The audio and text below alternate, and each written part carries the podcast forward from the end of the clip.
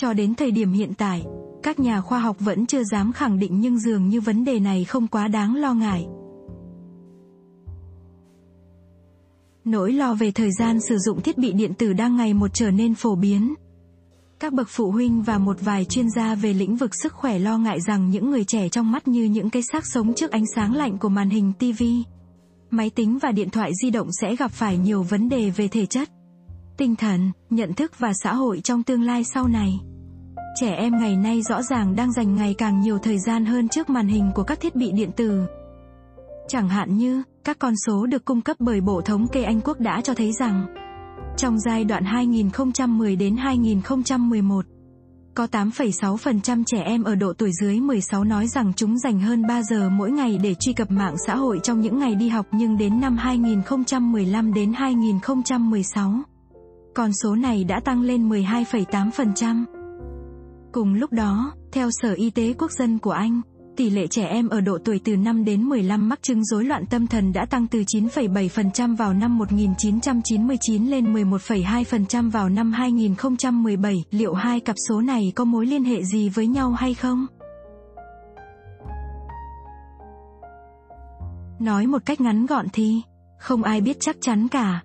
Một vài bằng chứng hữu hạn thu thập được cho thấy rằng các tác động tiêu cực của thời gian sử dụng thiết bị điện tử lên sức khỏe tinh thần của con người là không đáng kể và do đó không đáng để bận tâm. Tuy nhiên vẫn chưa có nhiều nghiên cứu để khẳng định điều đó. Bạn hãy thử hỏi bất kỳ nhà khoa học nào xem liệu rằng thời gian sử dụng thiết bị điện tử có gây ra hệ quả đáng báo động nào lên trẻ em hay không. Và chắc chắn họ sẽ luôn hỏi lại bạn rằng, bạn định nghĩa thế nào là thời gian sử dụng thiết bị điện tử?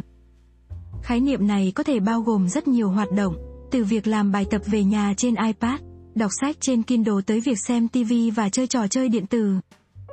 Việc nghiên cứu tác động của thời gian sử dụng thiết bị điện tử cũng giống như thể bạn đang cố gắng xác định tác động của đồ ăn lên số đo vòng eo của con người điều này còn phụ thuộc vào việc họ ăn loại thức ăn gì.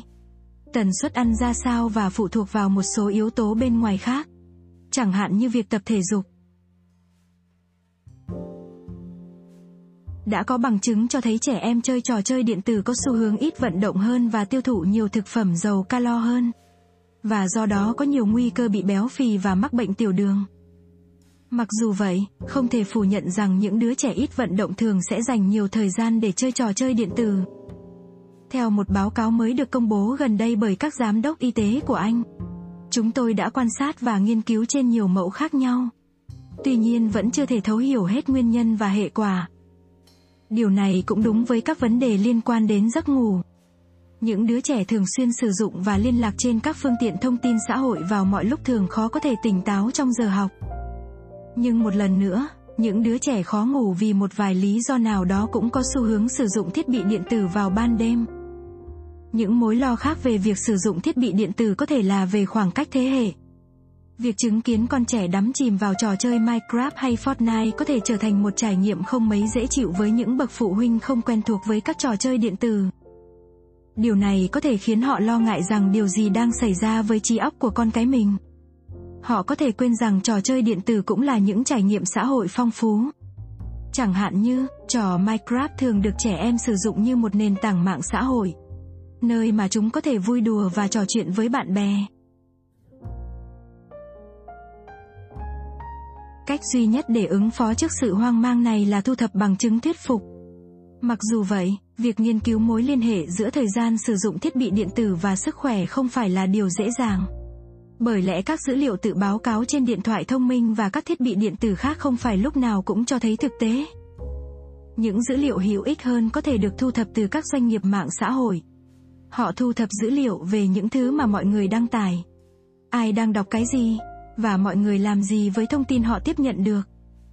Chỉ những dữ liệu đó mới có thể cung cấp mô hình chi tiết hơn về hành vi và sức khỏe con người mà các nhà khoa học cần để xác định lợi ích và tổn hại tiềm tàng. Những dữ liệu này cũng sẽ hỗ trợ việc theo dõi sự lan truyền thông tin không chính xác hay thậm chí là ngăn chặn việc bắt nạt trực tuyến và sự cấp tiến hóa.